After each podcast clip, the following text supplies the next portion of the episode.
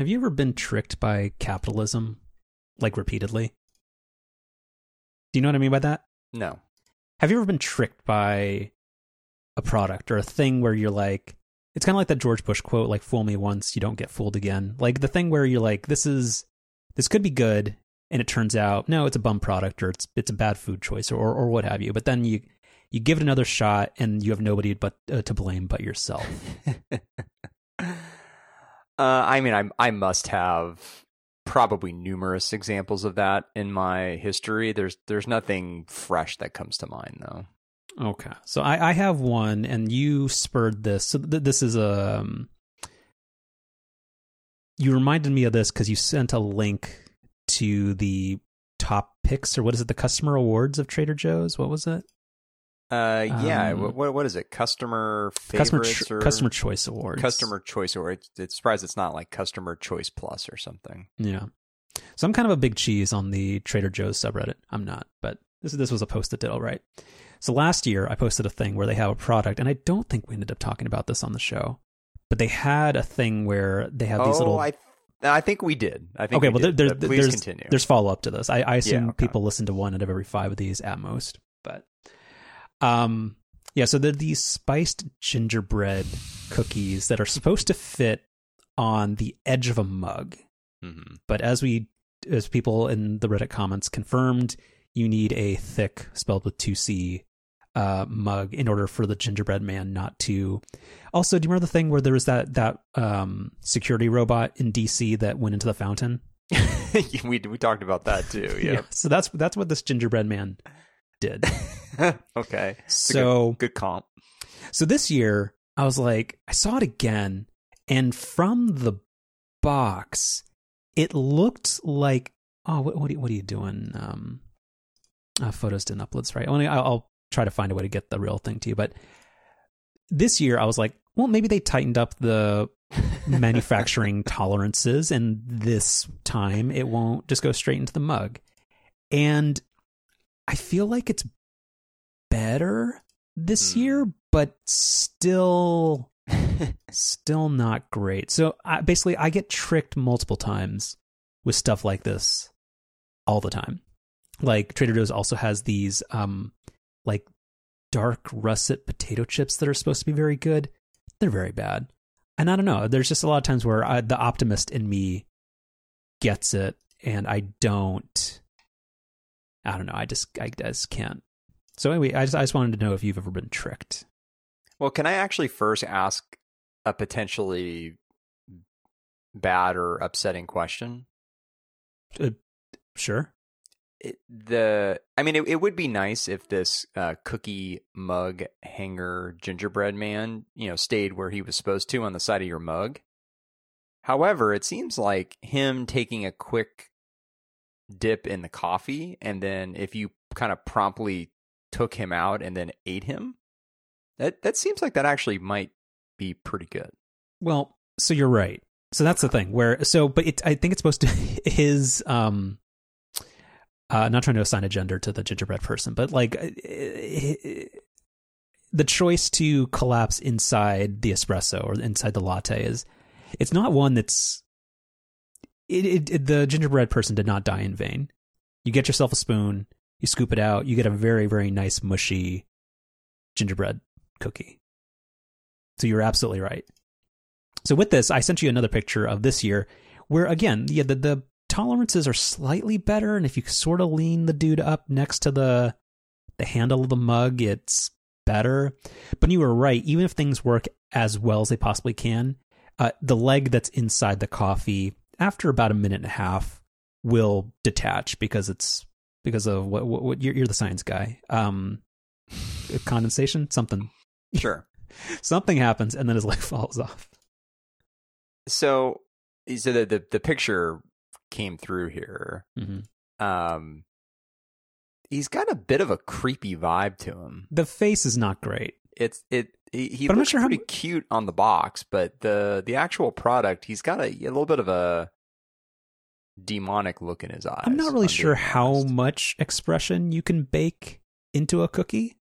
It kind of feels like he might be better off without the eyes and the mouth. Uh, uh, uh, fair, very fair. Okay. Maybe maybe in version 3.0, Trader Joe's can. Um, Yeah, it's good. It, like this is like it. the Apple Watch. The first two aren't any good, exactly. Yeah. but the suckers like me and you will will buy them, and then that will sustain the industry, and then you know, and then the guy from Modern Family will narrate an ad about it. It's really annoying. Um, which uh, which one from? Wait, are you talking about the the the new ones where the person's like calling 911?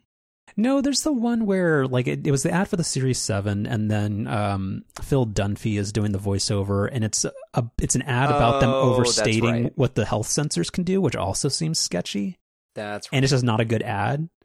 Because why would somebody be taking the thing where there's the whole big disclaimer like this is like for entertainment purposes only? It's like why is the guy taking an ECG multiple places over and over again? I mean, you don't. I don't. I used it once, and and I'm not really sure what actionable insights I'm getting about it. Um. Anyway. So yeah. So apparently you have not been burned by capitalism, but I continue to. I always hope for the best, and then corporate America, and it just brings me back down. And yes, every coffee mug I have is something I got for free from a company. I don't have any mugs that aren't sponsored by somebody. Yeah, there's nothing wrong with that. Uh, but yeah, going back to this Trader Joe's Customer Choice Awards, again, you I know because there was no curbside situation at Trader Joe's, you took a, of an extended hiatus from them. But I think you've been a couple of times in the past six months. Is that not accurate? It's it's unfortunately not accurate. Um, Hmm. I keep like I, I it's nothing COVID related anymore. It's just I guess maybe because it was not part of our routine for so long, it's just kind of fallen out of the rotation. But but there Hmm. are a handful of times where I think, oh, I I really should go to Trader Joe's, including when I came across this, you know, customer choice awards thing. That I will say one thing with Trader Joe's though, which is maybe a reason it's good that I stay away is I feel like with them more than any other store, I mean Costco would be kind of an honorable mention here, but I I just buy so much stuff I don't need. I go so Hmm. rogue off my shopping list. That's And it's it's not entirely a bad thing, but it's also not entirely a good thing. well, but it's also a 100% controllable thing on your part. Well, controllable is doing some heavy lifting there, but Mm, sure. you seem very disciplined in other ways. In other ways, Mhm. maybe I am. Yeah, but Yeah. if if I'm in a if I'm in a store and I mean, we've talked about this at length on the show where I am drawn to weird slash unique food and beverage items, and you know, Trader Joe's has those in spades. So Mhm. you know, it's um, it's a dangerous place for me. That's entirely fair. Um, I'm trying to find the thread on the Trader Joe's subreddit. Um, Have you ever Oh. had this English cheddar with caramelized onions? It's What a ru- it's a what section? runner up in the favorite cheese section. I have not. I'm I'm not. I'm somebody who's not fancy about cheese, but also when I am, I'll get fancier cheese. Do you know what I mean? I do. I Like, I'll- I, I I'll- likewise will kind of eat whatever cheese is in front of me. So I, I, I hear what you're saying. I mean, like I'll just go. I'll just get the the Market Pantry or whatever whatever the Trader Joe's off brand or not Trader Joe's. What's the other one? The Target off brand cheese. If I just need some standard like sharp cheddar or provolone for a sandwich or something. But if I'm gonna get fancier cheese, I'll just go to uh, Whole Foods or Berkeley Bowl and get something that's fancy, fancy. But um, I'll send you a link because there's a good thread on the subreddit, um, which is uh, what's the best item you've ever got from Trader Joe's? What's the worst? And then uh, somebody named Giovanni the Great, um, with 53 upvotes, uh, best Mandarin orange chicken up to 2017, worst Mandarin orange chicken after 2017. So apparently, they changed their suppliers on it, and people are no longer very happy with the the orange chicken. And and they are accurate where it's in the old days it was a pretty accurate rep, uh, like replica of like the like the terrible the terrible but also kind of good orange chicken you'd get at Panda Express. But it's it's it's less good these days. You know what orange chicken is still really good. That I I don't allow myself to buy this. I haven't had it in years, but the the one from Costco is is excellent. Is it just a bunch of like um, chicken pieces in like a sauce packet? I mean, yeah, it, it's the it's the same thing as Same this concept. Ma- Mandarin. Yeah, exactly. But it just comes in a, a thing that's six times the size. Well, I was going to say it, it comes in. Of course, it comes with two bags. You know, because of course it does, and uh, each bag is probably yeah thirty percent bigger than this Trader Joe's bag. Yeah. But yeah, in, in these picks, like uh, uh, not a lot of crossover with the stuff that I get. Um, well, so can I ask with the- Yeah. to follow up on this Reddit thread? Mhm. Best item and worst item. Do you Mhm. did you respond to this, or do you know what yours are? I didn't just because there were already too many replies and mine was just going to get buried. But like worst item, uh, honestly, it's pro- well no because here's the problem is those, those gingerbread mug hanger things. Like they're actually they're just I buy them just regularly now because they're just good cookies. But there you go. Yeah, maybe maybe most disappointing.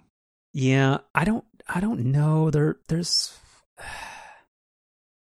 Yeah, I I- don't have a good Yeah, I I I- I don't have a good pick right now for worst just because my disappoint disappointment is fairly fleeting.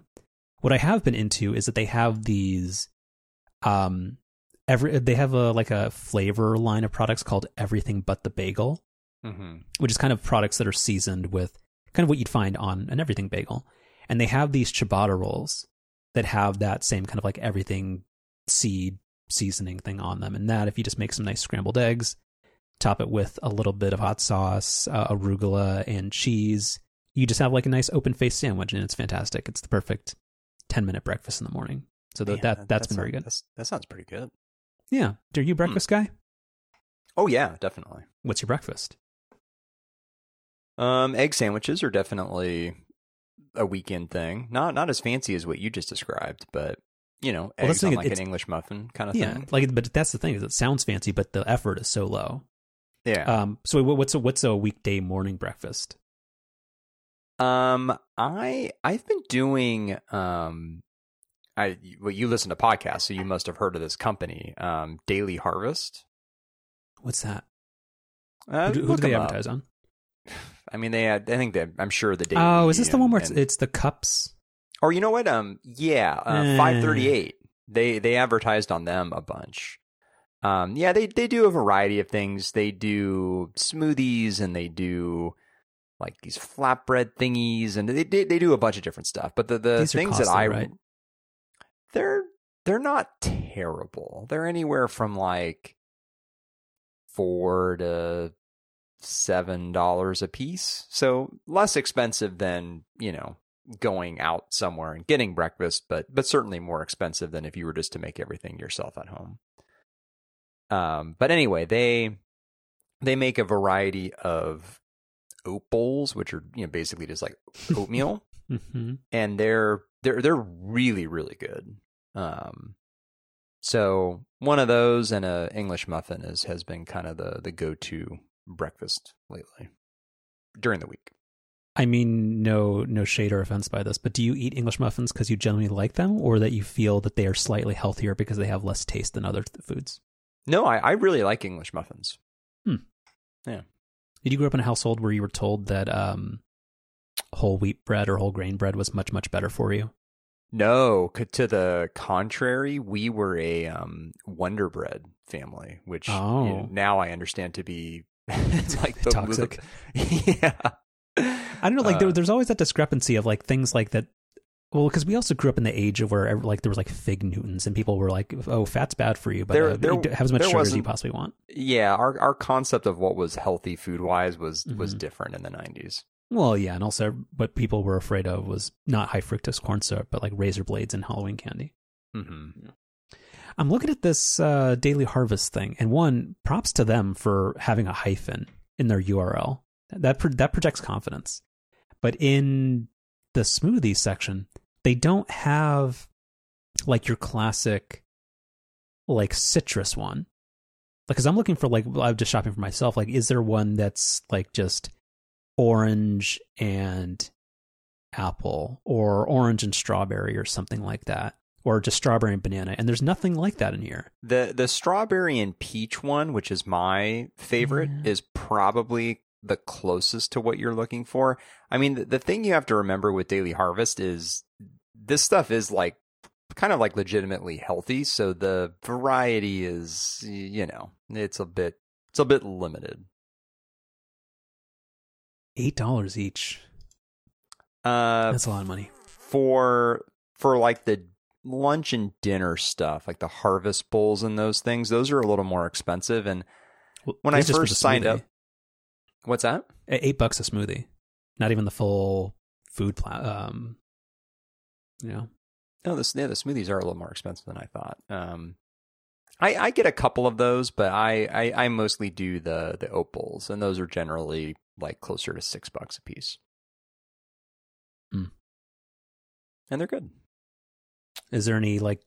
Well, I don't even want to get started. But I was gonna say, is there some lucrative, like, uh, what was the what was the the Blue Apron where you could get like five free meals or whatever?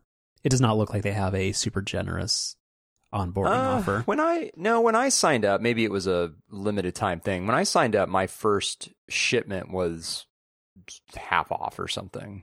Um, but Yeah, but I feel like th- there's no, there's no use in getting started on this because I'm No, no. I mean, it it works for me just for my morning routine, but Mhm. it, it it's not something I'd recommend to everybody. does it have Um, Ben's seal of approval? because Because he is he is very much into the spon con, so he might be getting some money on the side from this. I have I have not seen uh, Ben advertise for for Daily Harvest. No. How much do how much do you think Volvo paid him? I don't know. I hope a lot. I like that.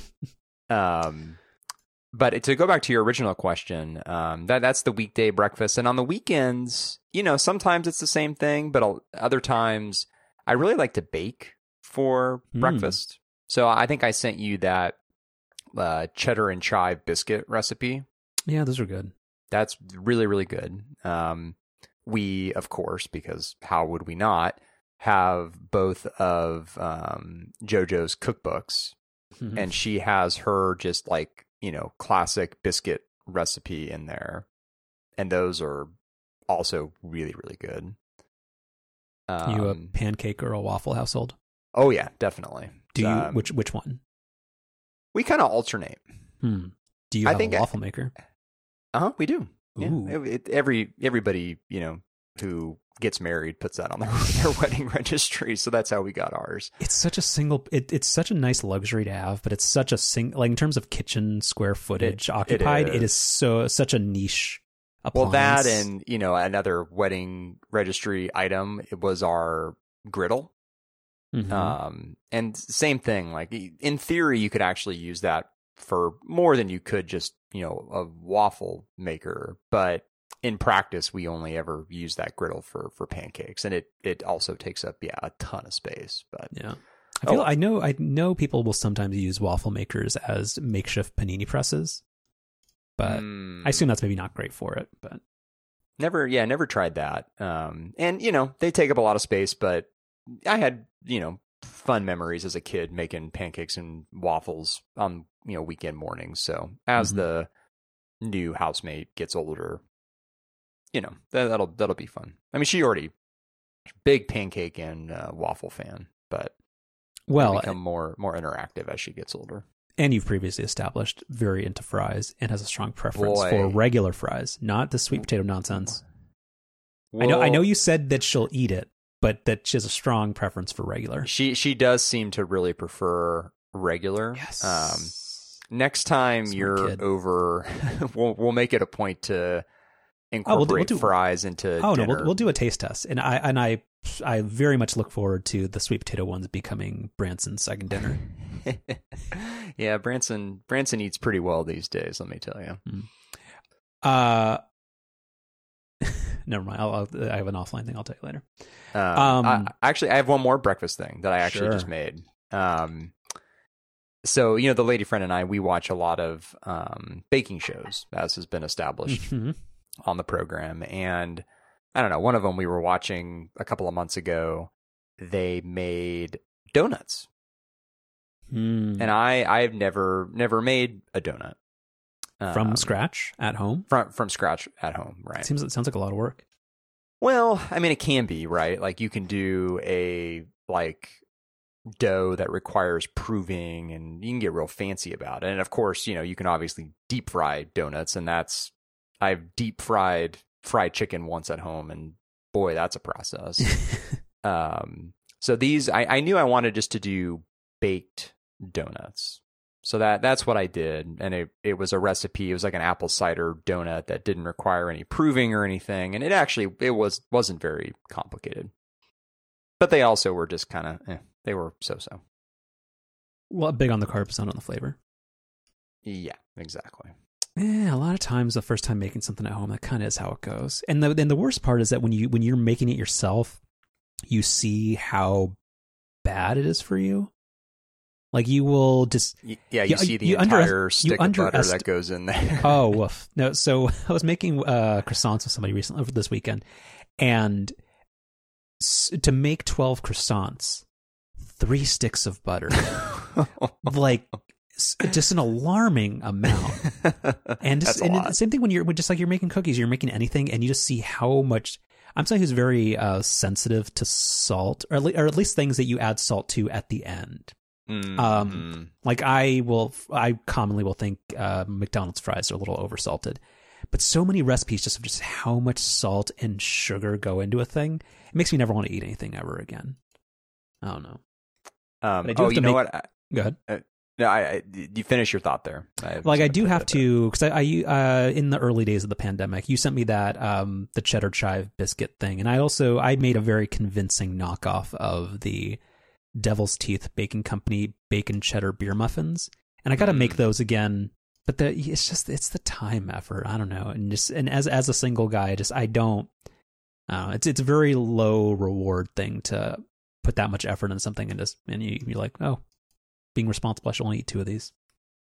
Yeah, that that is one thing with my baking breakfast habits is a couple of things I've made kind of spiral a little bit where it's like all of a sudden it's 10:30 and stuff like isn't even in the oven yet Ugh. and Well, people no- are hungry and all of a sudden it's noon and we may as well be eating lunch. Well, and, and that's the and that's the biggest racket. This is this goes back to the capitalism trick question. Is that uh, recipes are always they're they're always lying to you because they'll always say, "Hey, uh, bake time, prep time," and oh, I always I always double the prep. no no, but they're they're all you had got to triple it. It's nonsense every time. Like you start you start dinner prep for something that should take an hour and a half at four thirty, and it's eight o'clock and there's no food on the table.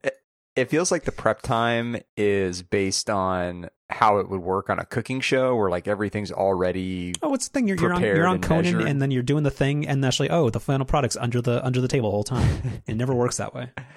um the the the whole capitalism thing um actually has a daily harvest connection that I was just reminded of here on the website. Oh, you bought something twice and you, and you did forgot Well, about it. Well, no, I, I, and I would have, but they have a, you know, a really basic feature where when you have, when you order things, you can simply mark them as something you liked or something you disliked.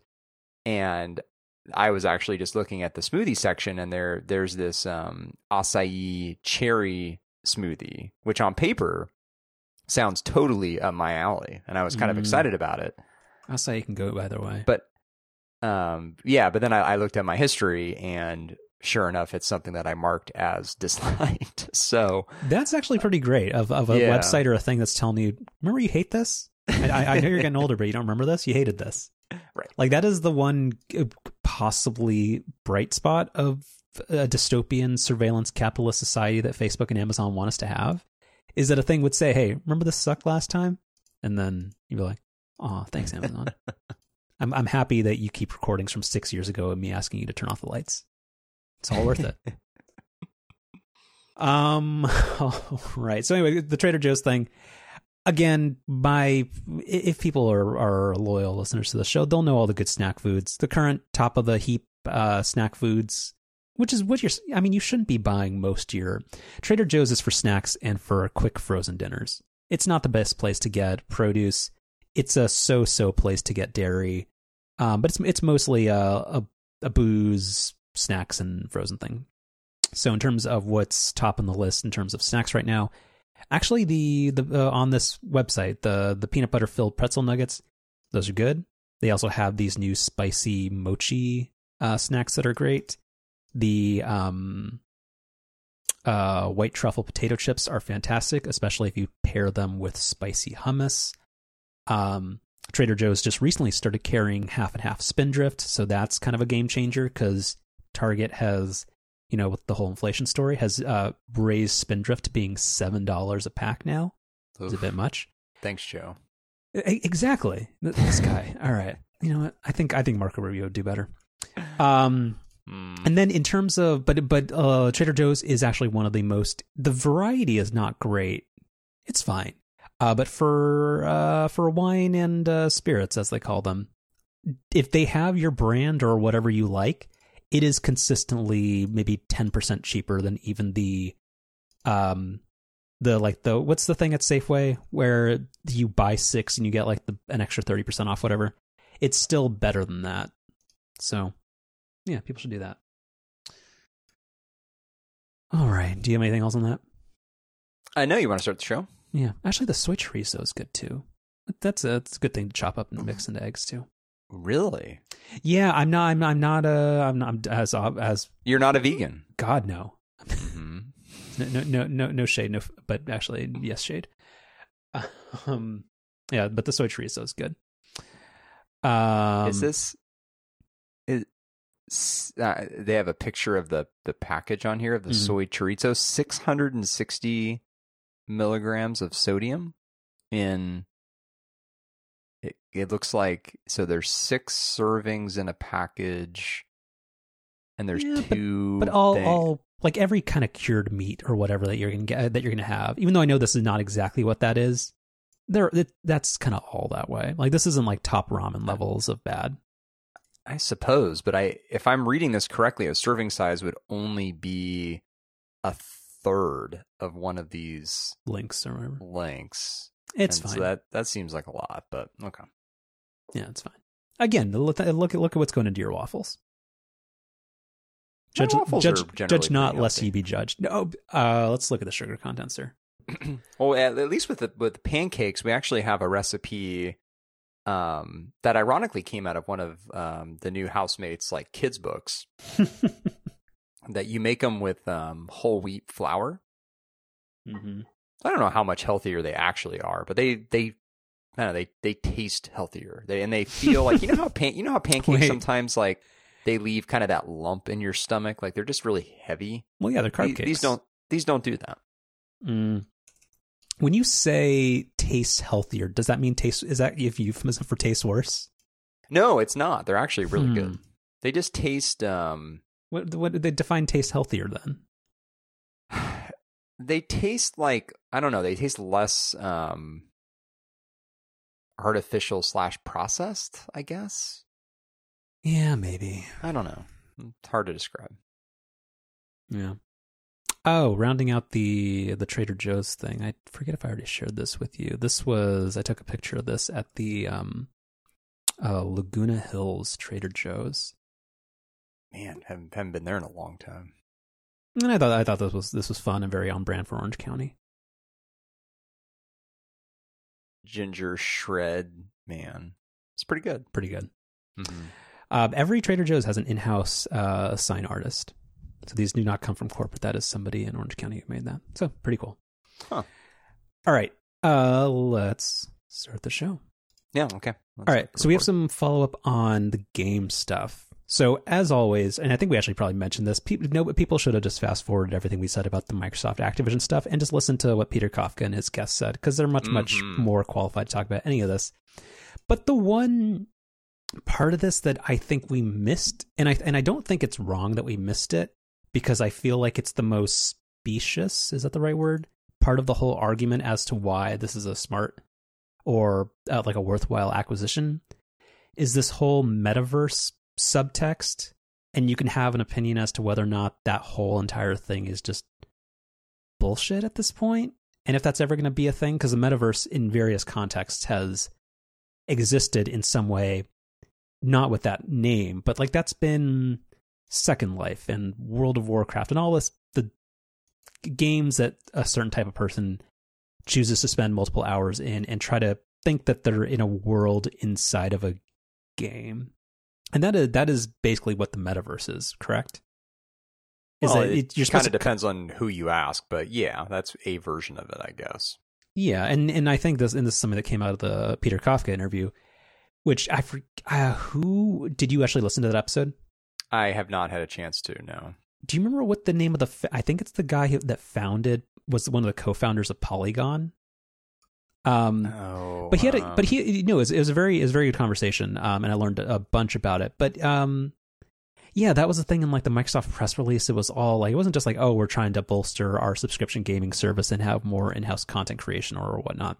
It was all about this gives us a, a head start and um, better footing for being a big player in the metaverse or, or a bunch of, of crap like that, which is not what this is. Because does E does Activision have any type of game that is that immersive?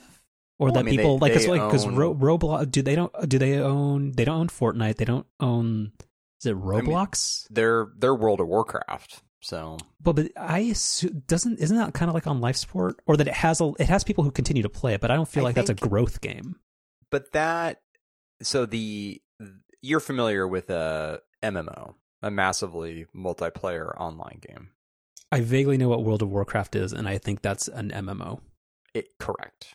And I I think that that basically is sort of like that's the metaverse but without it being immersive in the way that you would think of as the metaverse. But they, but the idea of having a character kind of in this persistent fictional world like that that's an MMO. Well, the difference between so again, as as a gaming outsider, my understanding is that World of Warcraft was a thing that sometimes like people would go on raids together, but they would still a lot of times they would just kind of hang out in the game, right? And that has I, I talk to young people sometimes, and mm. I know and I know that they sometimes will do something similar in Fortnite, where sometimes they're logged into the game, but they're not actually doing clashes or I I don't know any of this, but they're doing stuff in the game. Mm-hmm. But the big difference of the metaverse as Zuckerberg and all these people are de- defining it is that it's going to be like VR forward, where it's it's more immersive and all consuming because VR commands all of your attention, whereas all these other things have mostly been you staring at a phone. So even though you're spending a lot of hours on it, your attention like can still kind of drift where the whole point of whatever the Facebook metaverse or the, the meta metaverse happens to be, the meta world peace metaverse happens to be, is that you don't like you're spending like six hours at a time in it and you're maybe watching a Netflix movie inside of your VR headset, which is logged into Facebook. Like you're not app switching in that context. It's like the what you see in the headset is the operating system and the world is that. Correct? Right. Yeah. And none of this is real yet, and very few people own an Oculus, and this is just a way for Facebook to try to own the second stage of the internet, which may or may not actually pan out. Well, that and with Microsoft mentioning this as part of their press materials for the acquis- acquisition of Activision, it's it's hard to say how much of that really is their focus versus how much of that's just kind oh, of PR. Bluster. Yeah. Yeah. Um, so I actually do think that the acquisition is probably mostly driven by kind of what we discussed last week. So I actually don't think that we're all that far off from not spending a lot of time on the, the metaverse piece. Um, yeah. Something that I have learned in listening to podcasts and reading more about the acquisition since we last talked was even once this closes and um, you kind of bring all of Activision's IP and games into the the Xbox or gaming division of Microsoft now. Um, they're still the third largest gaming company behind Sony and Nintendo, which I thought was Is... kind of which I thought, thought was kind of interesting. Yeah, Nintendo is not traded in the U.S., right? Are they not? Oh, I, I I I don't know. Can we put a pin in this for a second and talk about two quick Nintendo things?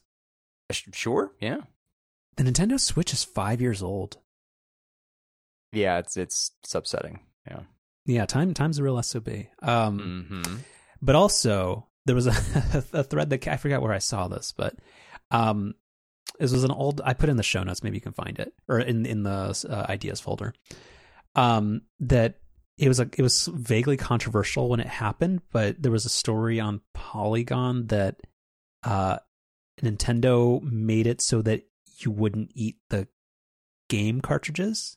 Like they they put a coating on because in Nintendo Switch games. Do you have a Switch? I do. Mm-hmm. Are the game cartridges just like SD cards? Yeah, basically. Okay. Where they put a thing on it where to make sure kids didn't eat them, there's like a chemical applied to it where if you like if your tongue even touches it, like it's it's just like revolting to humans so that you like want to spit it out. I don't know why this became news again, but that's uh that that's that's super smart. I don't know. It's, Huh. it's very in, uh, the in, in, ingenuity there. But yeah, the, the the Switch is like every every three months I kind of toy with the idea of buying a Switch, but then I come to my senses and I don't. But yeah, I don't know. Switch seems like a cute console, but yeah, five years old at this point. Actually, you know, to bring things full circle here, Sure. I guess to maybe try to answer your capitalism question from the top. Sure. I think for me, and this would be going back kind of a, a couple of years now, I think video game consoles might be that for me. Wait, so like the Xbox One S is your Lucy with the football? Yeah. How so? Like I so I bought an original Xbox One, like the one that came packaged with a Kinect camera in Uh. which which had like the HDMI in Is that the and one that was- HDMI out. it was like six hundred dollars, and it was supposed to be their attempt. Like this was like Microsoft is going to own the living room, and the Xbox is suddenly now like a DVR and a, a thing that knows who you are. And it was, and then it was too too expensive for what it was because they they they miscalculated the room. Yeah, and that that was literally why it was called the Xbox One was because Microsoft viewed it as being your first input device on your TV. Um so I bought that. I bought a PlayStation 4. And then I bought a I guess a Wii U must have been And sometime around that is this- same time. Twenty fourteen. What what what era is this? That sounds roughly right. Yeah. Um. It was when Breaking Bad was on. Because remember, Aaron Paul was the one who did the ads for the Xbox One. Right. And then at some point further down the road, I bought an Xbox One S. And then, as we just mentioned, I had bought a Nintendo Switch. I don't play any of them. I never really did. So why did Quick- I buy any of them? Quick clarifying question: Is the Xbox is the Xbox One, eh, the Xbox One S, and the Xbox One X are those technically all like the same gener? Like where where is the split between the PS4 and the PS5 in terms of Xboxes?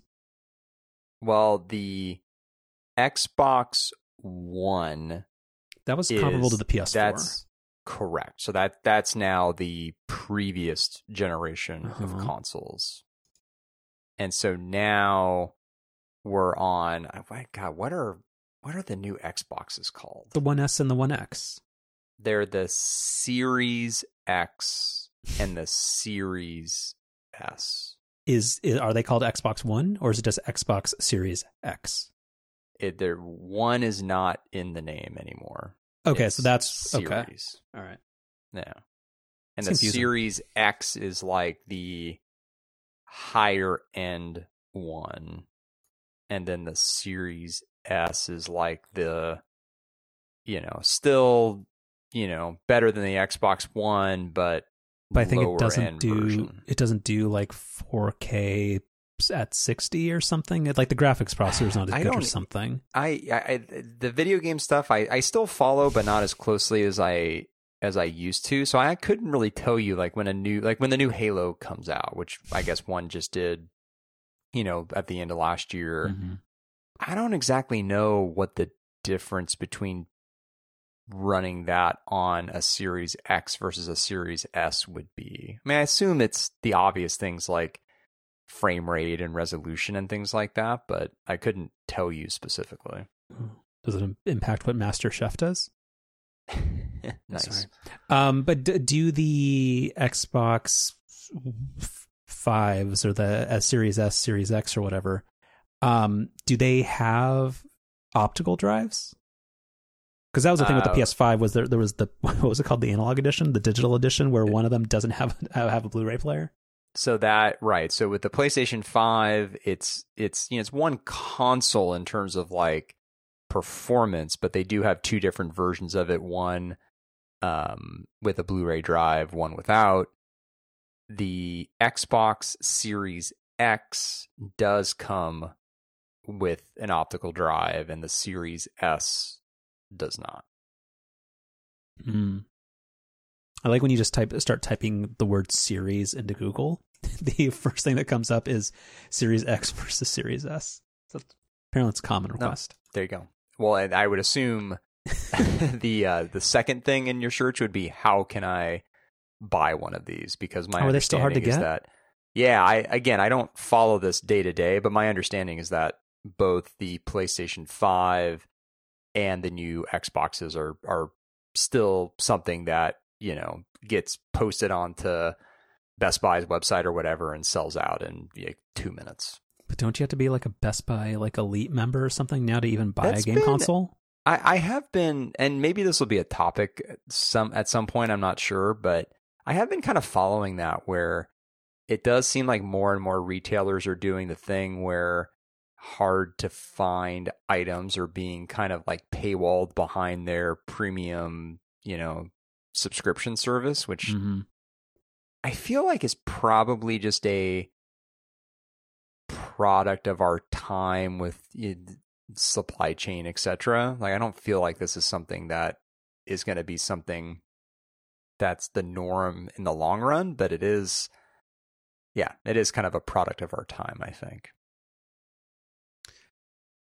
Okay, and then sorry, so with the game console stuff, so there's two other bits of news in terms of what exclusivity looks like going forward. Yeah, and this, you know, this maybe should have been kind of an obvious thing in retrospect when when the news broke last week. Um, so like with you know the, the game that most people think of with Activision is Call of Duty. Um, you know, even though it's probably past its heyday. I think when you look at you know top selling games each year, it, it's still either at the top or in the top three.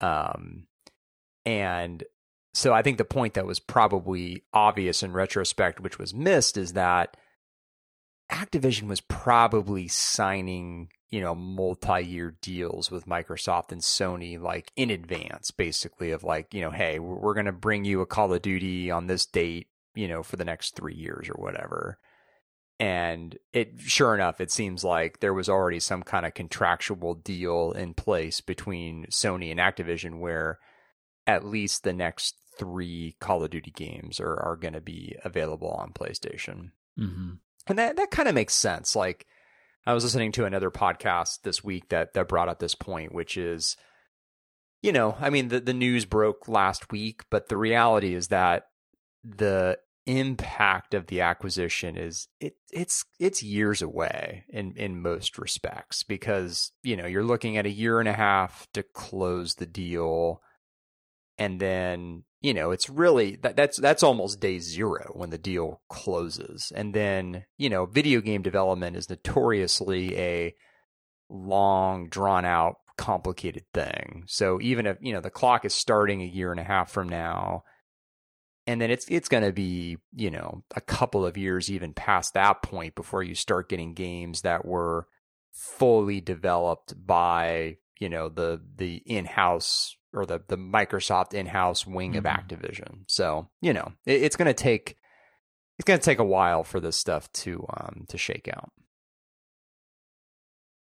Um, and, and I guess maybe one more point that I maybe didn't articulate on last week when I was talking about Xbox Game Pass being brought to PlayStation, which is something that you really push back on. And and you probably rightfully did it given that I wasn't really I think explaining the reason why that would happen very well because I actually don't really even know if I thought of this point, which is if Microsoft, you know, brings Call of Duty into being an Xbox exclusive game and they, you know, bring some of Activision's other IP into being, you know, Xbox exclusive, or I guess better said, Xbox Game Pass exclusive, that would then put Sony potentially in a spot where, you know, Microsoft says, well, you know, you can have Call of Duty still, but, you know, you can only have it if it's part of Game Pass. And I think that's potentially where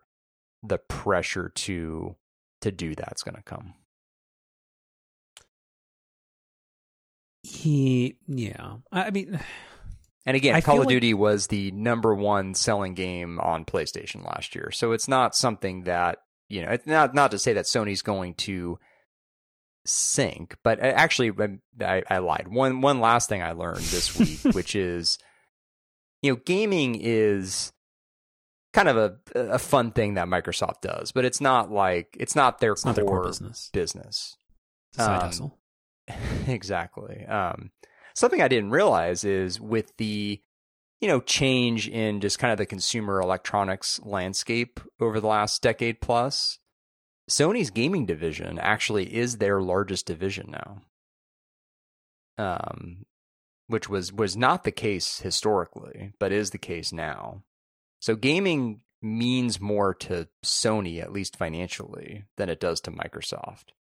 So I think that's kind of another interesting dynamic that will, you know, I, I think become a part of what the relationship between Microsoft and Sony looks like going forward. Well, that's just until people start abandoning their phones and buying digital cameras again, and then it's so Sony's back in there, back in the game. Um, the only other thing is that, and again, I'm not a gamer. I don't know anything about this, but is that since you do make a good point that any realistic consequences of this whole thing are two to three years out, doesn't this like Sony is very well known for having strong exclusives and first party games. So wouldn't that give them ample time to kind of uh proactively like try to develop new games if some major Activision stuff is no longer available to them in 3 years? Potentially, but you know, like we talked about last week, third party published games have become such a big part of the video game industry where I, I don't know if a console can stand on its own really just relying on first party games uh, unless Well, if- Sony but were to then- really boost that output. but then I guess if we so we've seen massive consol sorry and, and this is me stealing other people's opinions and insight. So we've seen massive consolidation across the games industry. The same reason why Microsoft acquired Activision Blizzard, a combined entity from a previously large merger on its own.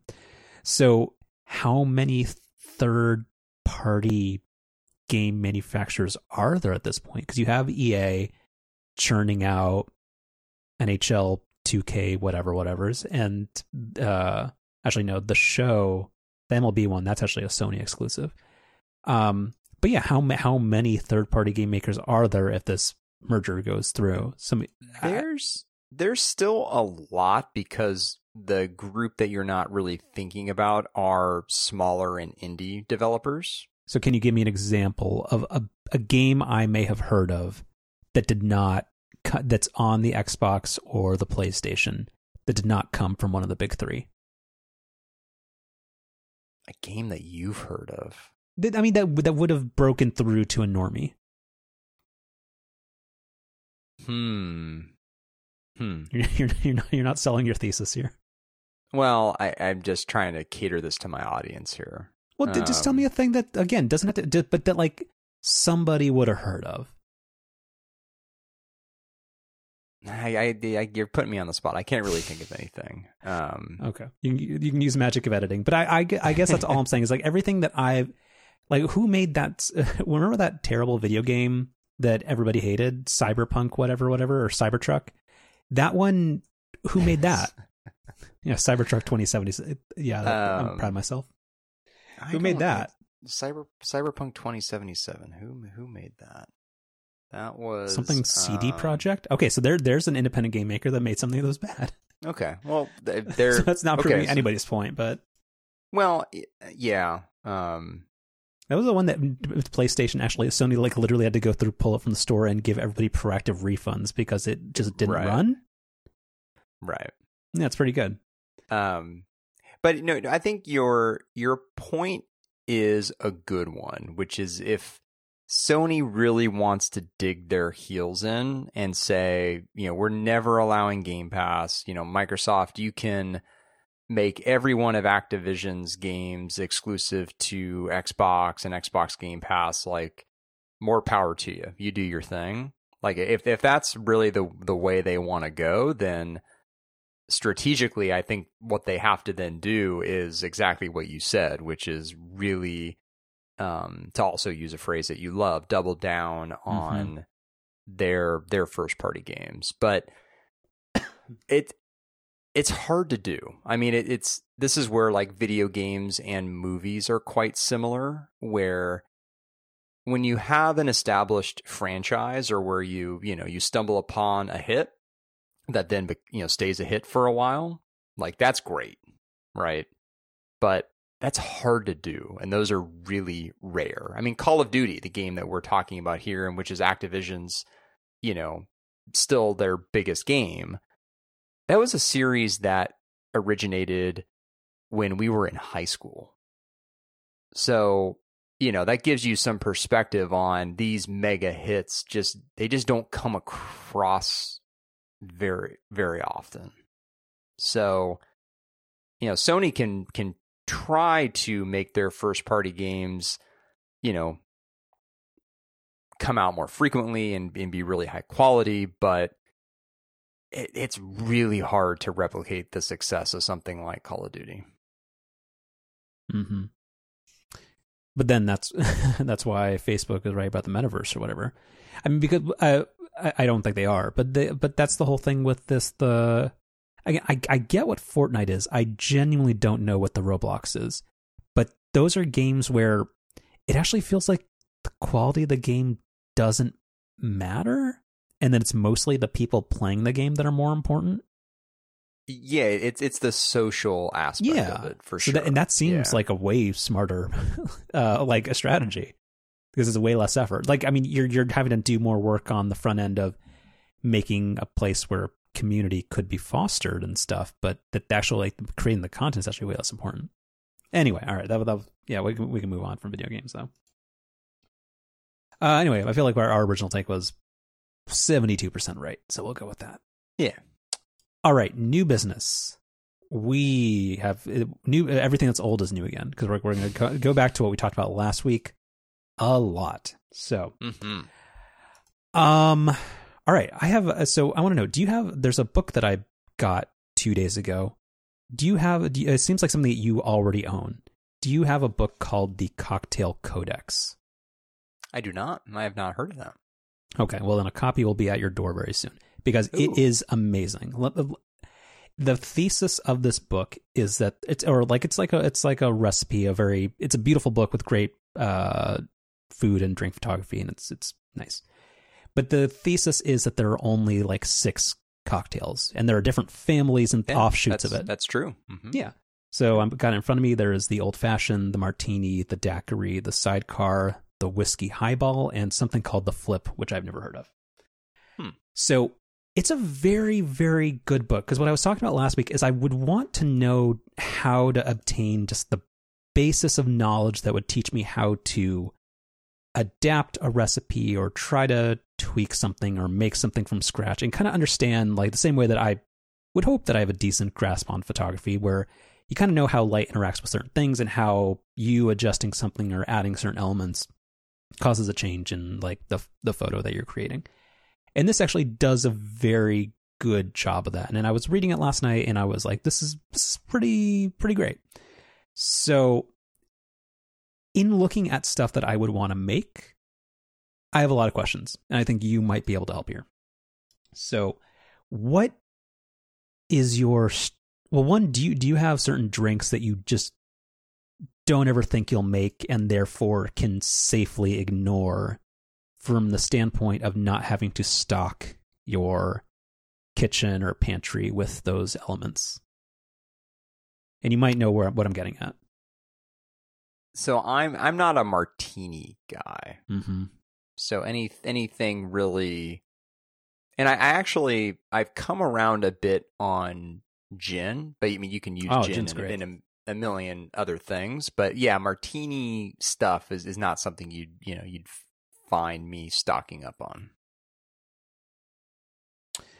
I guess so. The a couple of things that I found from here is that there are a lot of recipes or a lot of cocktail recipes that involve two or three liquor bases that I am not very familiar with, and have, and have always discarded or or just not ever considered, which are cognac, brandy, and scotch. Mm. Are these things that I need to have in my pantry? because I feel So- like because tequila, gin, vodka, mezcal, and all that kind of stuff, like those are very standard and are flavors that I think are easy to make stuff from. But I've also like I don't like I've always thought of like, and I, this could be way off base. Like Scotch is the same type of person who drinks Scotch as the somebody who's drinking Bailey's at Christmas or something. Is- Isn't isn't Scotch kind of like a a, a very sweet liquor? Or, or no, no, no, no, no. Okay, give, give, then educate me here. So on, on the Um, three that I don't understand, give me give me a little like a basic amount of knowledge. Cognac and brandy i can't actually tell you much if anything about because i similarly just am not that's not really my my thing um scotch is um very smoky or uh, peaty as you'll hear the the cocktail folks say So, so I, Um, I mean, so I grabbed a, a bottle at Trader Joe's earlier today, but it says Scotch whiskey on it. Uh So what does well, that mean? Or did I buy the wrong thing? you did not buy the wrong thing. So whiskey, I guess you can sort of think of as just like and you know all my terms here are not going to be totally right, but whiskey you can basically just think of as as the the alcohol. Um and it, fun fact, it could be spelled with an e or without an e and both are That that to- was totally correct. that was in the book. I, I, I Okay, forget if it's the if you're in Kentucky, it doesn't have an e, and if it's related to Scotland, it does have an e. I have one, one of those. I. I think it is Or something reverse, like that. Yeah. Um, but so to your question, a Scotch is simply a whiskey from Scotland. That that's all that is. well, but isn't that also the difference between whiskey and bourbon? Is one is made in Kentucky and one's not, or something? Correct. Yeah. So they all it, so since you're big on your um uh the idea that certain quality like uh, like that, that that a gin is not a gin is not a gin that that your spirit Mhm. works barrel gin or whatever is is is leagues above it it's the 12 pro max versus your entry level Samsung phone the the kind of gin that I'm drinking um so you're saying like if if they were all on the table, they're probably you know very few people will be able to tell the difference between a Scotch whiskey, a bourbon, and a whiskey. Well, so you you would if you were poured a taste of bourbon and a and a, and a pour of Scotch, you, would you would absolutely know the difference. They they taste very very different. I mean, it, it's it's almost as extreme as like a red wine versus a white wine. Like they're Mm. very very different flavors. Like if you get a really peaty Scotch and you compare that to Can you spell the word you're using? peaty, no, but I'm a terrible speller. So Does it have a it's- or a T in it? Uh, I couldn't even tell you. I, I'm I'm an accountant. I speak in in numbers, not letters. Calculator. Okay, Jesus. All right. um. So yeah, I mean the big big big difference between um bourbons and scotches. I mean definitely like when you get into the various types of like American made whiskey with like your Kentucky versus Tennessee and all that. Like, I, you know, in a blind taste test, I would probably fail miserably at that. Um, and yeah, with like something like the barrel gin, like that's that's a little bit of a different thing too, because like, I mean, as the name implies, it's it's gin that's aged in a whiskey barrel, so it, it it's purposefully a very different thing than just a you know traditional gin. Which I think is either not aged at all or is aged in like a stainless steel barrel. All I know is that all the scotches were saying that, or whatever the plural of scotches, um, is that they were all aged at least eight years or something in oaky barrels or something. Uh, who even knows? Yeah.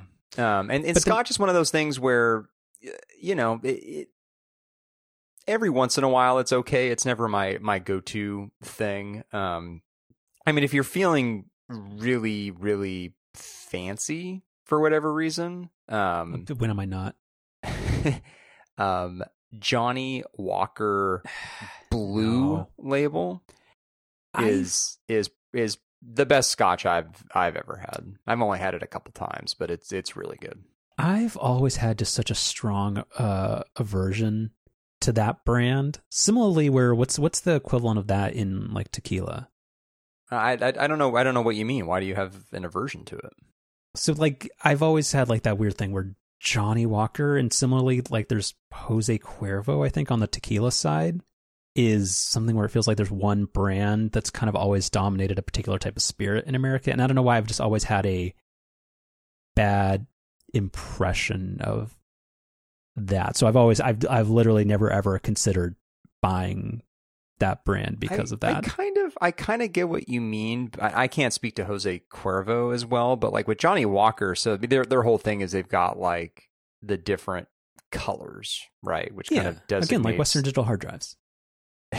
yeah, it's, it's it's not a bad comparison. Oh, that, that's a joke I didn't recycle while I was on mute. Cool.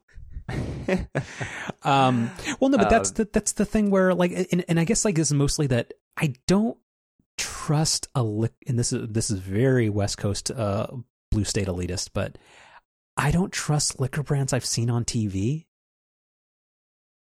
Does that make sense?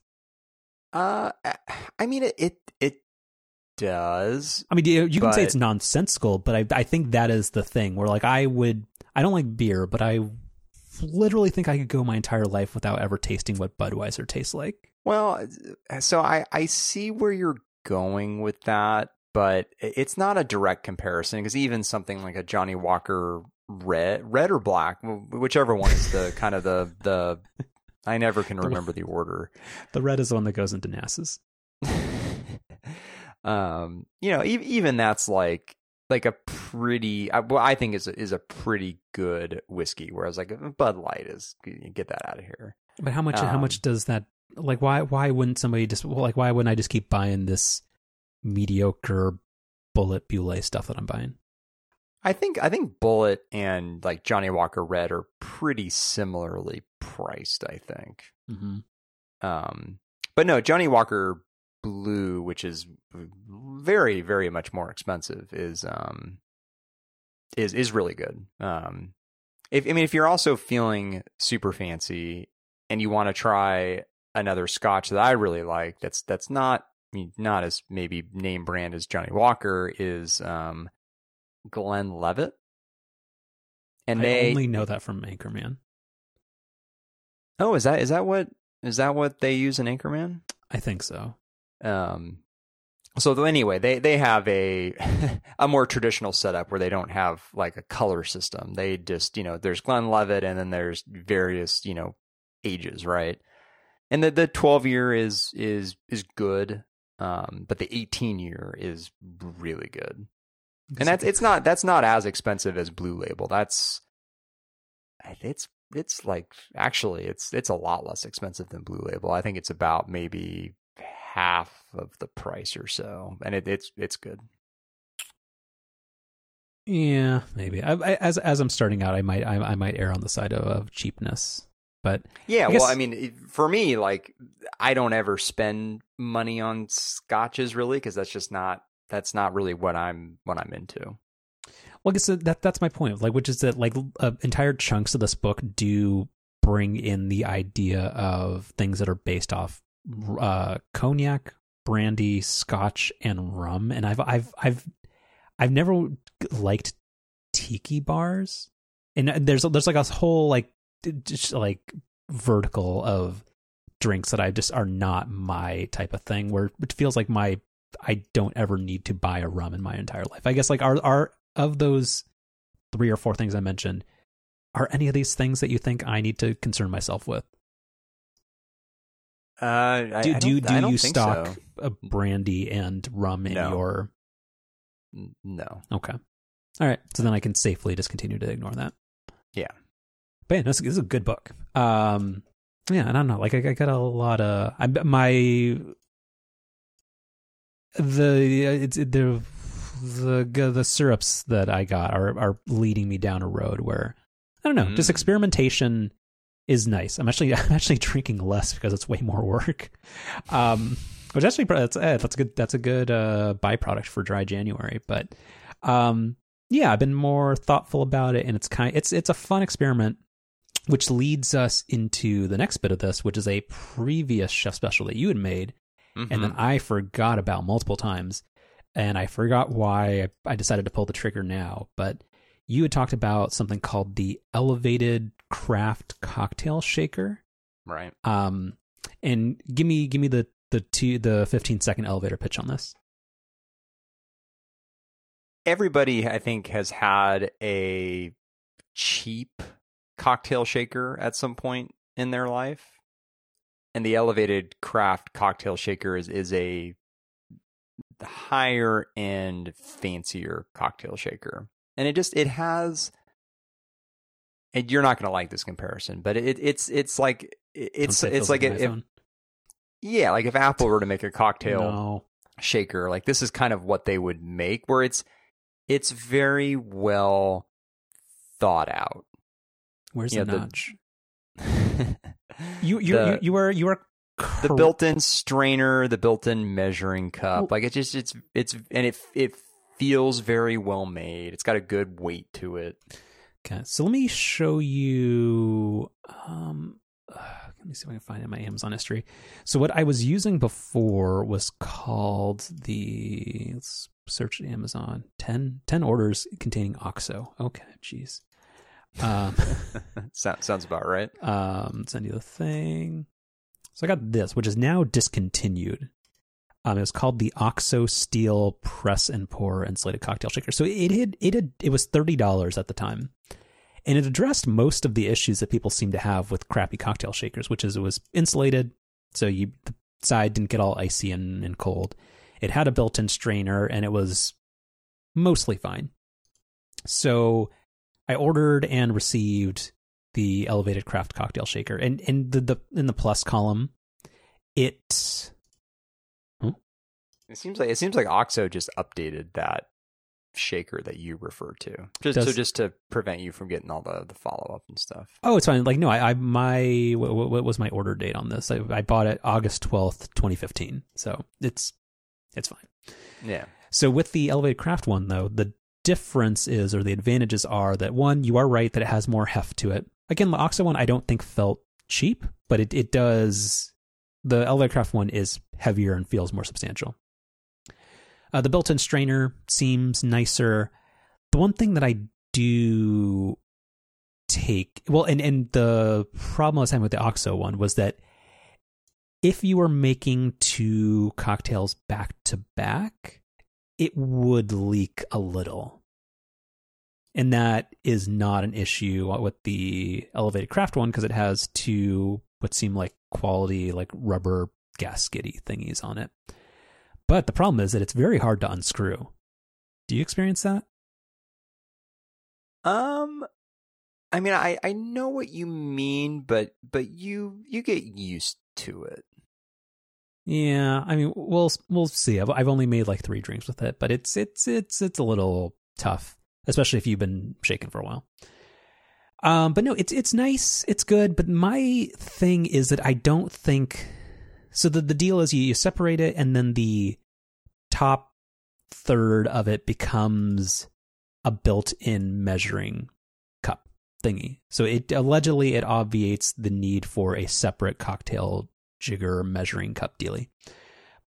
But I feel like stuff that you're measuring in like quarter or half ounces, it's not really precise enough for that. So I'm still like I, I it is con- more convenient that I can measure like an ounce or two of like of like liquor or juice and stuff into it, but syrups and um like simple syrup and things like that, I do still use a separate measuring tool and then we'll just put that on top of the other thing. So uh, it is it is I- nice, but I don't think it, it it's not the be all end all and it is not a one like a, a utility knife style tool that it that obviates everything else. I do the same thing because I, I do agree with you that the measuring cup that's that's built into the shaker for small measurements, like any anything less than like three quarters of an ounce, is kind of tricky. Yeah. And so I I, I similarly usually use uh, a separate you know jigger or whatever to to measure that stuff out. Yeah, and the one that I have, which I just ordered a second one of, also from the Oxo Corporation, is yeah, it's good. Like it's got nice diagonal, like angled measuring lines. It's easy to get it down to the quarter of an ounce, and it's it's great. And it's eight bucks. These are delightful. Yeah, that's nice. So yeah, I mean, I don't know, like it, it's it's good. I'm I'm happy about it. It was a good, worthwhile upgrade. And here's and this is the one thing that I've, I was having a conversation with somebody else about this, and I didn't know how to way to phrase it. But you know how when and this goes back to the to the Wirecutter, and they're always like, oh, this thing costs twice as much as the other thing that's almost as good. But when you have a thing that's you're looking at thirty dollars versus sixty dollars, I don't think you get to say it costs twice as much. Like, I mean, it, it it's just it's a a different thing that's of higher quality, but it's not like you're comparing a car that costs twenty five thousand dollars versus 50 like it's just the nicer version of this thing is thirty dollars more. I feel like saying something costs twice as much is disingenuous. Mm, yeah, I- But that but that you're what this is, which is it's more costly, but it's nicer. And it and it Right. and it feels nicer. So I like it. It was a good pick. I am debating getting a second one because there are sometimes when I you just kind of I'm not even though they say it can go in the dishwasher, I'm not going to put this in the dishwasher. So sometimes you don't want to actually like clean it. I, I don't know. So that's where so I'm well, so thinking about I'll- a backup. I'll so I'll throw this at you as an idea. So I only have one, but I, I do understand what you're saying about maybe have the appeal of having two. Well, it's the same Um, reason why I have uh, three uh, espresso machine portafilters. Like I just sometimes, if if you're tired or like you just don't, I don't want to have to clean the thing as part of what I'm about to do. So so I hear what you're saying, but like so think about like the last time you were at my house and I you know was making a bunch of cocktails, friends over, um, having a good time. All I was doing between drinks, of which I made you know quite a few in that cocktail shaker that night, like I I, I was just rinsing it out between. Because it's you know because it's you know high quality stainless steel, like it's nothing's getting gunked up in there or anything. And at the end of the night, of course, I'm scrubbing it down. But like in between drinks, you don't need to get too crazy. You- You're right. cleaning it. You're right, but I guess my point is more of uh 24 hours later. Like it's in the sink and I just I I didn't feel like cleaning it. I'm not saying in between drinks. Like if it's even if I'm making an entirely different drink. I if it's sat in the sink for 18 or 24 hours, I mentally can't just give it a, a quick rinse. I, I'm just too OCD for that. Yeah, I guess I I would would never really let mine go that long without getting a a, a good cleaning. But- well, I mean, and I'm somebody who like I will do dishes as I'm cooking, and I'm not somebody who has a sink full of dishes. But a lot of times, like I don't know, if I'm making a cocktail and I want to go sit down and read and unwind, the last thing I want to do at 10:30 at night is go clean my cocktail shaker. Yeah. anyway, but no, it's it's nice, good recommendation. I will um co-sign this bill, and I will, yeah, give give this the yeah the okie dokie. But yeah, I don't know. It's it's it's not perfect, but it's good, and that's you know these days we'll take it. Mm-hmm. Yeah. I've already recommended it to multiple other people who are also very much on board with it. Yeah, because apparently that's one of the household items that everybody hates, or that everybody's like, "Oh yeah, mine does kind of suck," so that they're they're willing to take a gamble on it.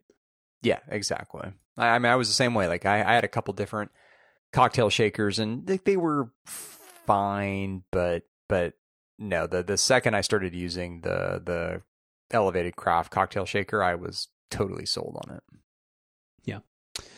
Uh, two other quickies related to this is um, as I was searching for some info on um, cocktails, I stumbled across uh, across this Bon Appetit video on how to make a French seventy five, which is I'm no expert, objectively wrong. I like I don't know if this Andrew Knowlton guy is famous in any way, but like the recipe is entirely wrong. It's like three parts gin to one part like champagne. Like it's it's objectively wrong.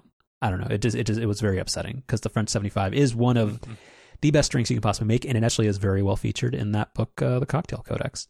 Anyway, so nobody should watch this, and I, I, I, I don't trust this guy as far as I'd throw him. I, mean, I don't know. Because no, as you watch him pour the drink into the champagne flute, like the champagne flute's like eighty percent full already, and he's just putting on like a tiny bit of. It's like you're at a cheap uh, brunch place, and they're trying to uh, be stingy about the mimosas, like it, where it's like eighty percent orange juice. Like I don't, I don't, I don't like this at all. Hmm. Yeah, bad use of Bon Appetit. And uh, lastly, I'm tweaking some recipes, and I I just next week probably we will have a um a naming workshop for what my mezcal variation of the naked, the naked ape is. I'm thinking business casual Oh. gorilla, but we're gonna we're gonna Okay. we'll workshop that next week. Well, we'll we'll think about that. Yeah. Mm.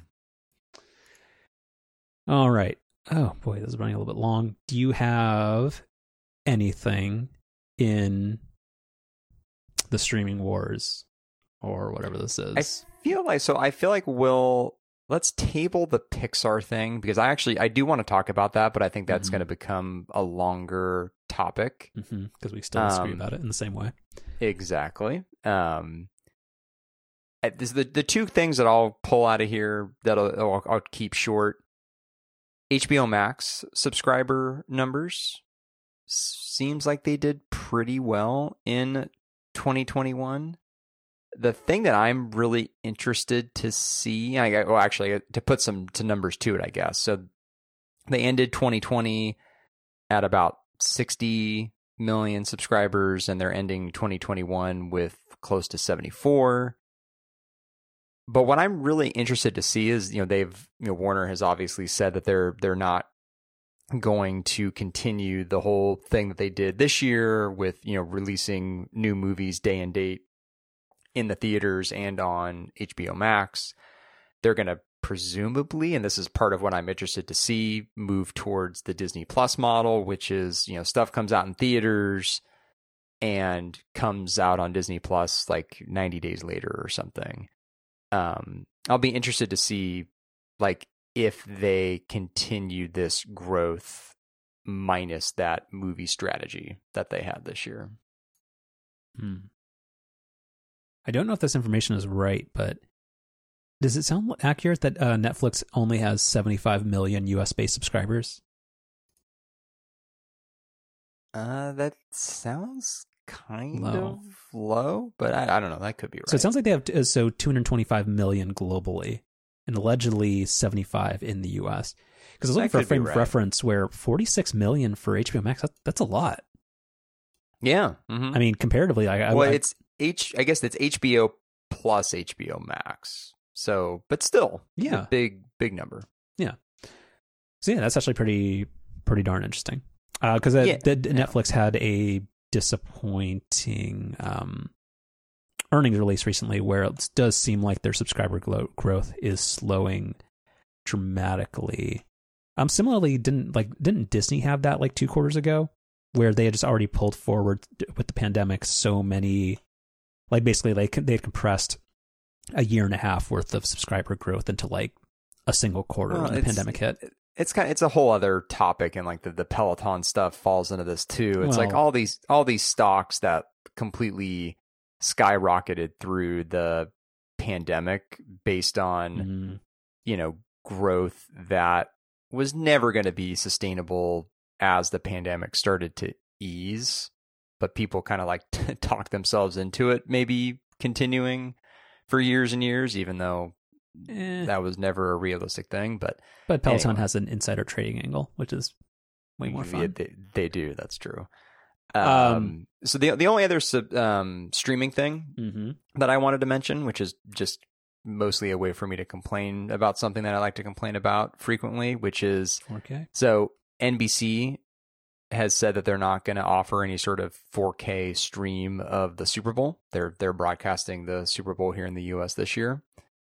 And like I I don't care about like 4K specifically or really any sort of like specific standard or whatever, but it's just another like reminder of just like how bad quality traditional cable or satellite whatever TV is and it, it's such a bummer that none of the major cable or satellite companies have really done anything meaningful to make the quality of their broadcasts better.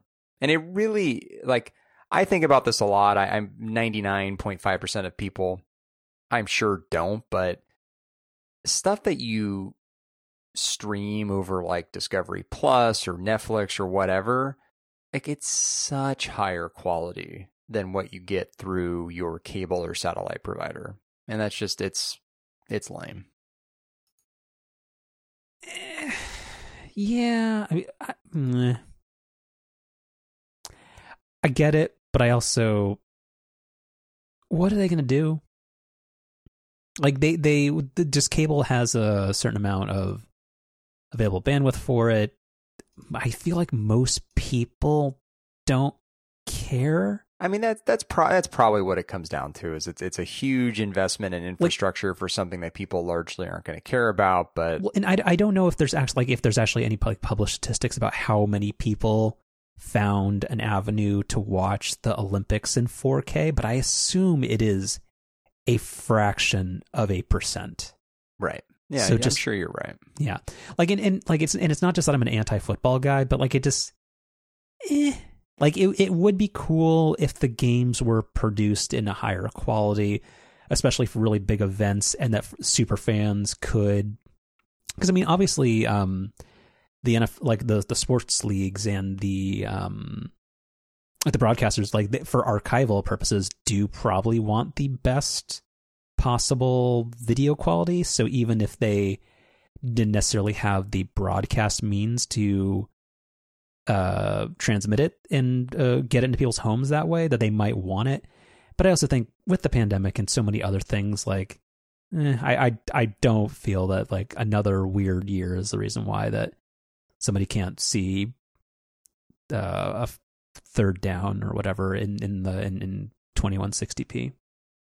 Yeah, and I, you know, I, I'm only bringing up this story, like not as a way of really talking about the Super Bowl specifically, but just in general. It just feels like the quality of broadcast TV has just been Oh sure, so static for so long now.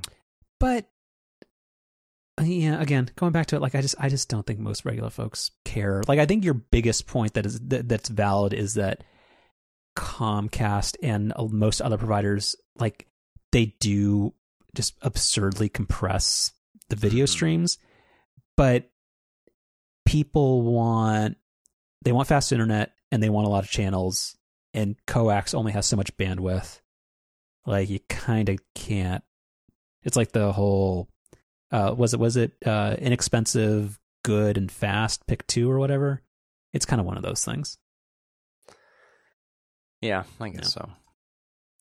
Uh do, do, do. okay that's that uh, apparently there's gonna be a big apple spring we'll get to that when it actually happens um yeah, let's push the peloton stuff but yeah apparently there were a couple of big things one there was an insider trading thing but there was also a report possibly by a sketchy leaker that they were suspending making new bikes and treadmills. Wasn't, wasn't that? I thought I thought that story was kind of the same thing. No, the the thing was that before the earnings release, uh, some key executives sold a bunch of shares before the stock dropped eighty percent.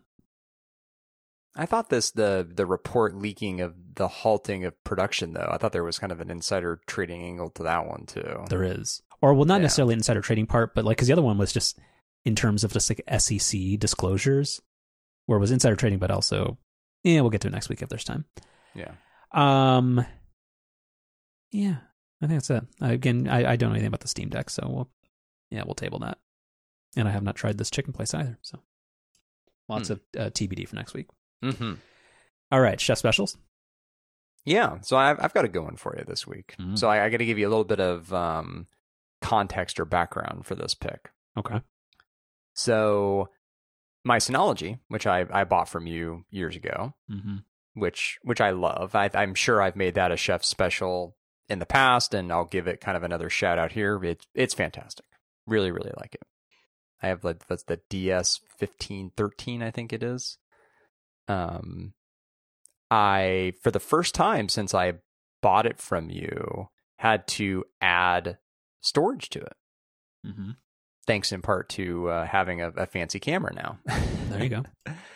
Um, so I, you know, pulled it out of the the server closet, but i.e. our our laundry room, and something that I knew I wanted to do as I was, um, as John Siracusa would say, preparing the way for these new hard drives to go inside the Synology was I knew it would be really dusty and needed to be cleaned out. I haven't done that in a while. Okay, I know where this is going.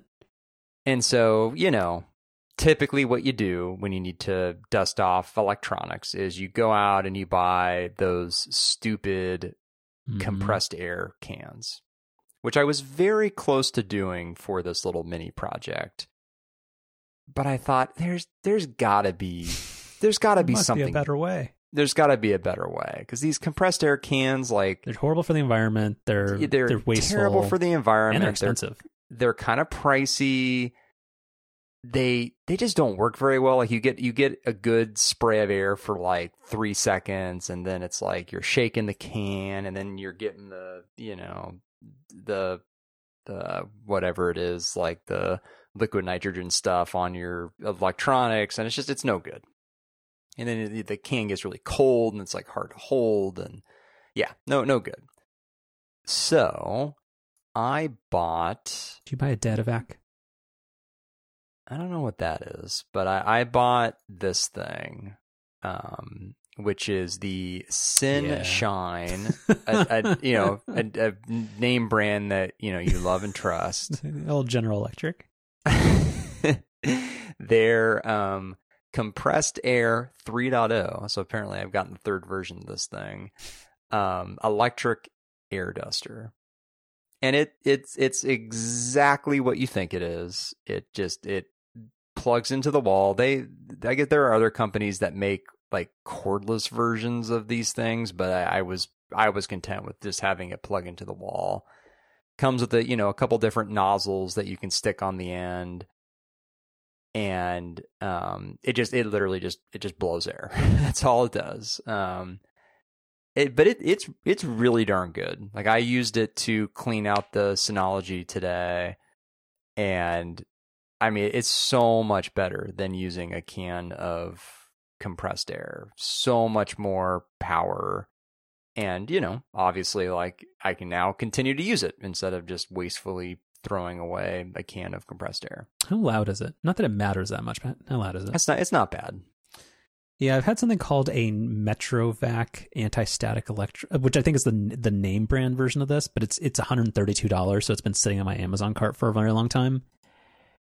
It's tempting now that you, I have some real world anecdotal evidence that this is much cheaper and, and doesn't, because yeah, when, back when I had the whole um, leaky server closet situation, yeah, I, I t- wanted to make sure the Synology was fine because it got a couple of drops on it and Yeah. yeah, it was oh very, very, very, very dusty after like just three years of chugging away without actually having replaced a drive.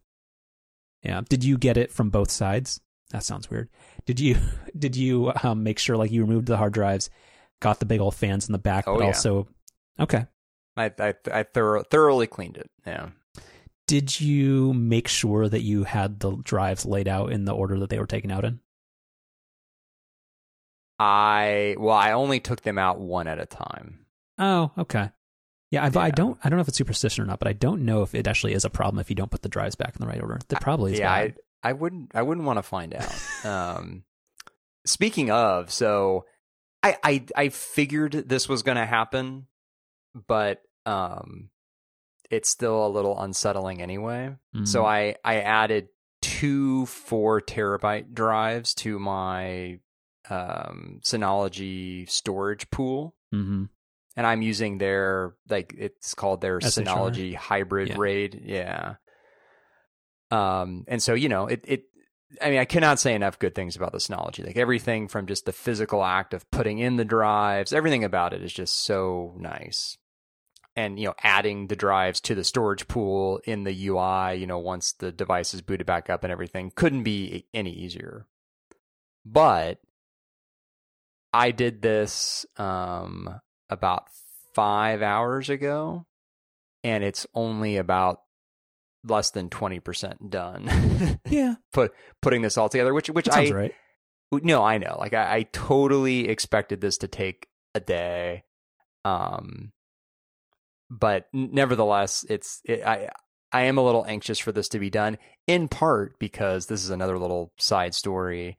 I used this as an opportunity just to check in on my overall data backup strategy. Hmm And you know, another great thing of this Synology is it's got this um, what's what's the tool called Cloud Sync, Mhm. um, and you can hook that into a variety of you know online backup services, including Backblaze B2, which is what I use. And so I thought, you know, I, sh- I should log into my my B2 account. It's been a little while since I've checked in on that. Well, it turns out that there's a there's a part of my Synology that for whatever reason I never set to backup to B2. There's like kind of like three main areas of my Synology. Like that's the way I've got the data kind of organized. hmm And for whatever reason, one of the three I didn't set up on B2, which I didn't realize until after I had kicked off this um, expansion of my storage pool, which I'm sure will will go just fine. And then once that's done, I'll be able to set that up on B2. But I, Do what you- I'm saying is I don't want this to error out because I, I don't have part of it backed up. Yeah, it'll be fine. Like It'll the last, fine. like Yeah. because I my oof, I have so eight bays, and I think they're all either like eight terabyte discs. So like yeah, if you have to replace a couple, like it like mine, the last time I had to replace two drives, it took like four days just because it was yeah. it's like twenty terabytes of or of possible storage. Yeah, so mine mine was only I only had about 2.5 terabytes of data and then like I said I was adding 8 more terabytes of storage, so yeah, a, a take this taking a day makes sense to me. And it's all like I'm I'm looking at it now like it's all green and everything's fine, but Two quick uh, points of order on on the uh, B two setup. Do you have two factor authentication on your B two? oh yeah. Okay, good.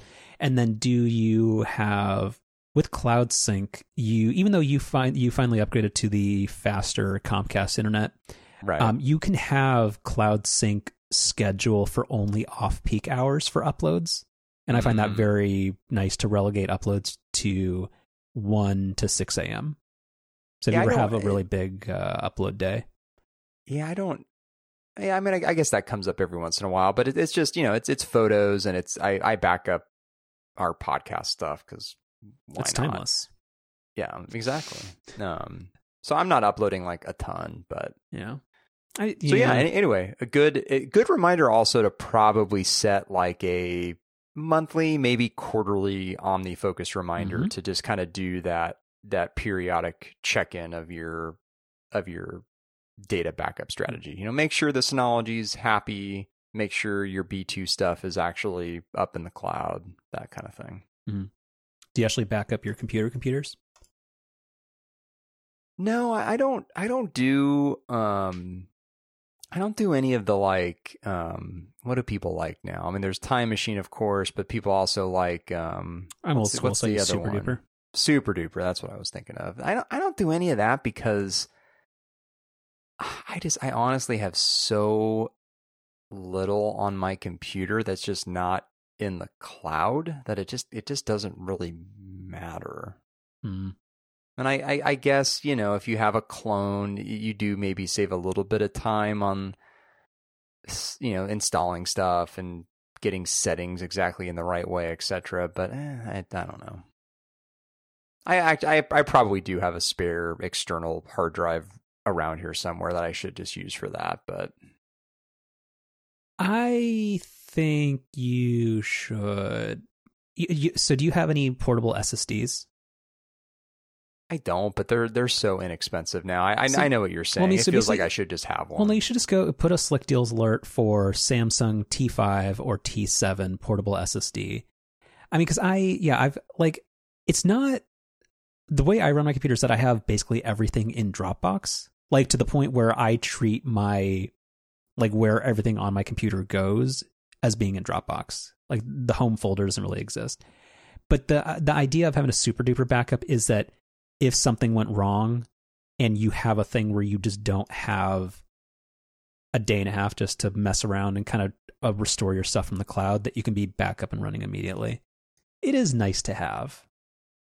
I don't know. But again, I mean, if it, but you- but it sounds like you're all in on iCloud and anything that's critical is in Dropbox. And it, while it would be an annoying setup hassle, yeah, I mean, you're, it's not the worst thing in the world, but it's probably a good idea to have.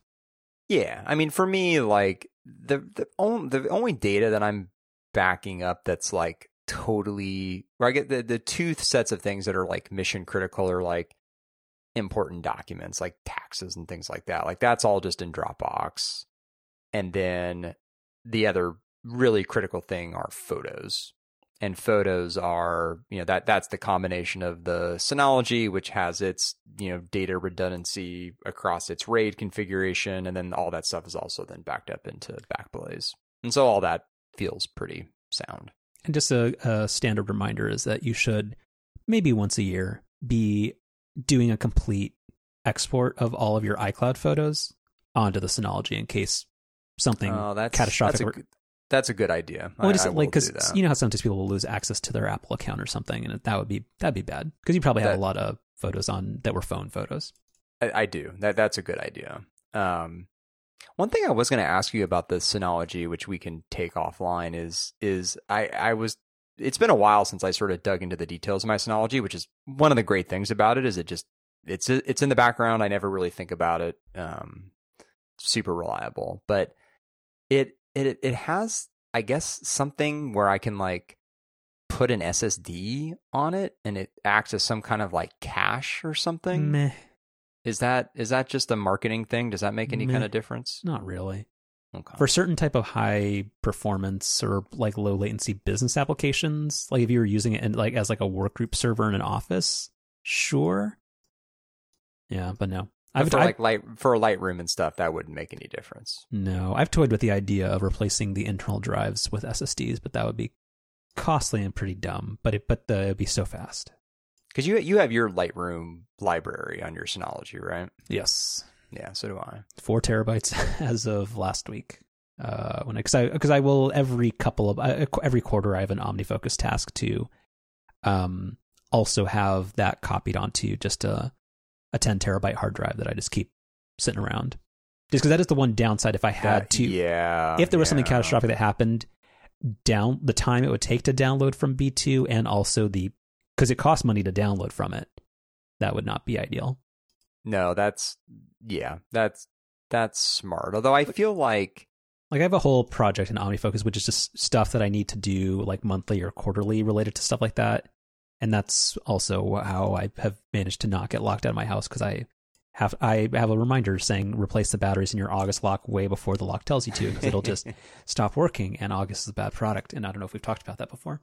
Oh, oh, we have. Um, so the I guess so. The theory with having that other drive is if something goes wrong with the Synology RAID, you basically like have another local backup Exactly. you can go to. Yeah, that's that's not bad.